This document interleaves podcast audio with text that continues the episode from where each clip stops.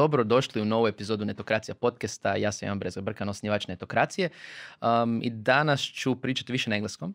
Uh, sa mnom je uh, jedan zanimljiv gost, Jonathan Boaks, koji je novi uh, direktor za UK za Infinum tehnološku firmu, tehnološku uh, agenciju iz uh, Zagreba i Hrvatske koju sigurno znate po njihovim projektima, znači od primjerice Productiva, uh, Porsche, Digitala i tako dalje, ali danas pričamo o tome kako je to otvoriti londonski UK ured jedne tehnološke firme poput Infinuma sa Jonathan koji ima jako puno iskustva u tome. Kao i uvijek, subscribe se putem svih mogućih kanala koje možete naći, od YouTube-a, Spotify-a, pa ima podcast platformi još i više nego inače, ali subscribe se da dobijete još ovakvih epizoda u novoj sezoni Netokracija podcasta. Ali bacimo se na posao.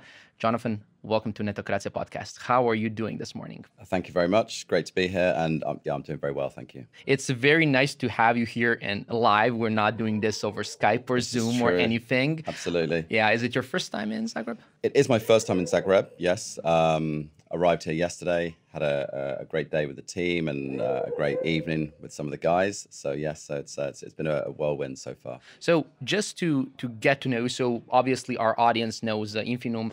Uh, they know some of the co-founders, maybe Tommy Salzar, right. right. and so on. They've right. been a part of the community for years and years and years. Um, but let's introduce you. Who is Jonathan Boaks?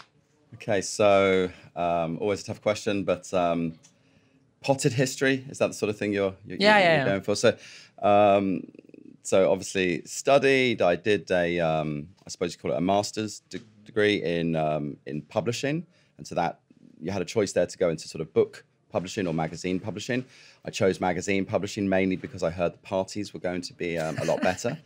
uh, for, the, for those in our audience who have been to the to the media industry festival, Weekend Media Festival, yeah, Okay. okay. Uh, so then I did a little bit of work at, um, at a magazine company called Dennis Publishing that they they publish magazines like Maxim and Auto Express and, and some others. And I ended up working in the computer games mag, uh, computer games part of that. Um, so I did that for a couple of years.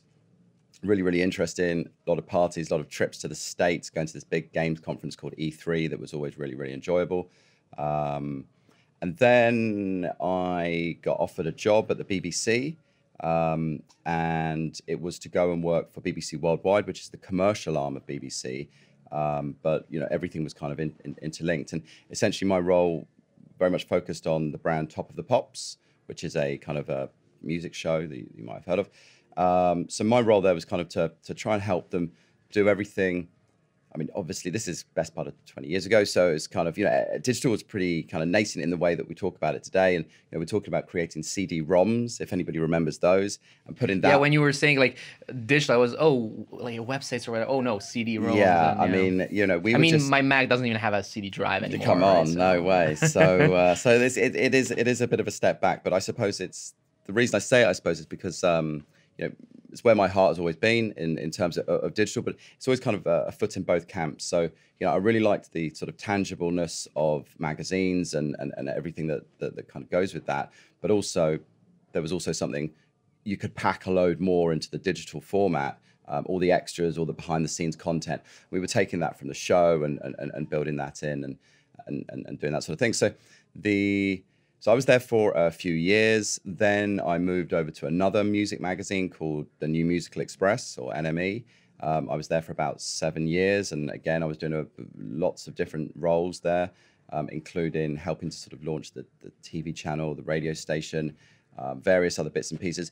I suppose one of the final jobs there, I had a lot, a lot of tours with a lot of the bands, I should add as well. But um, one of the final things that I did was sort of help with the mobile strategy, and that mobile strategy again, still fairly early and compared to what it is you know today com- completely different was that in the era of smartphones already or so we were talking dumb smartphones you know so so those kind of really early mm-hmm. um, i mean everything was a complete nightmare to work on and you know so pre-iphone oh way pre-iphone yeah mm-hmm. pre-iphone um, but um, but I suppose you know the iPhone was probably just around the corner. Everybody could could see which way we were going.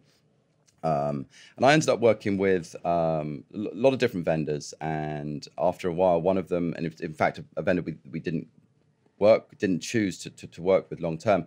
But they said, actually, we've just picked up um, a round of funding. Um, and we are opening some European offices, Amsterdam, Berlin, London. Would you like to to be, you know, to basically lead this this London office? And this was in a world of um, what do you call it? Uh, what the hell is it called? Um, ad serving. Oh, okay. So the ad serving business is not really a business I knew masses about. Um, and I, I kind of describe it as um, a 0.0.0% business, you know, and the biggest competitors were going to be Google and Microsoft. Close So- to publishing, at least from a commercial from, point from of that view, point of view, you know, it was it was really about sort of clicks, ads being served, um, creative. I mean, the way I kind of convinced myself to do it was that it was creative. There, there were there were new ad formats being put together, and you know, I was kind of helping to do that. The company was incredibly innovative in what they were doing, uh, but you can never really compete at that level against you know, as soon as you bring out a new format. Um, DoubleClick or whatever they were called would just, do it the next day and, and, and kind of copy that. But a lot of people didn't want to go with those. They wanted a sort of a boutique alternative, and that's what we were able to offer. So I did that for a few years, and in the end, that was sort of sold to a, to a US company. Um, and then I actually took a little bit of time out because I, I thought, what do I want to do? And I really didn't know. I knew I didn't want to do more of that, and there was a lot of opportunity to come. Were you tired already of the like the the, the, the how the market is moving fast or Well, stuff like sorry. I probably like- skipped over that bit. Uh, The reason I made the jump from, I suppose, traditional publishing to what I would consider more of my mobile career was because I could see that all of those magazines were starting to, to dip in sales.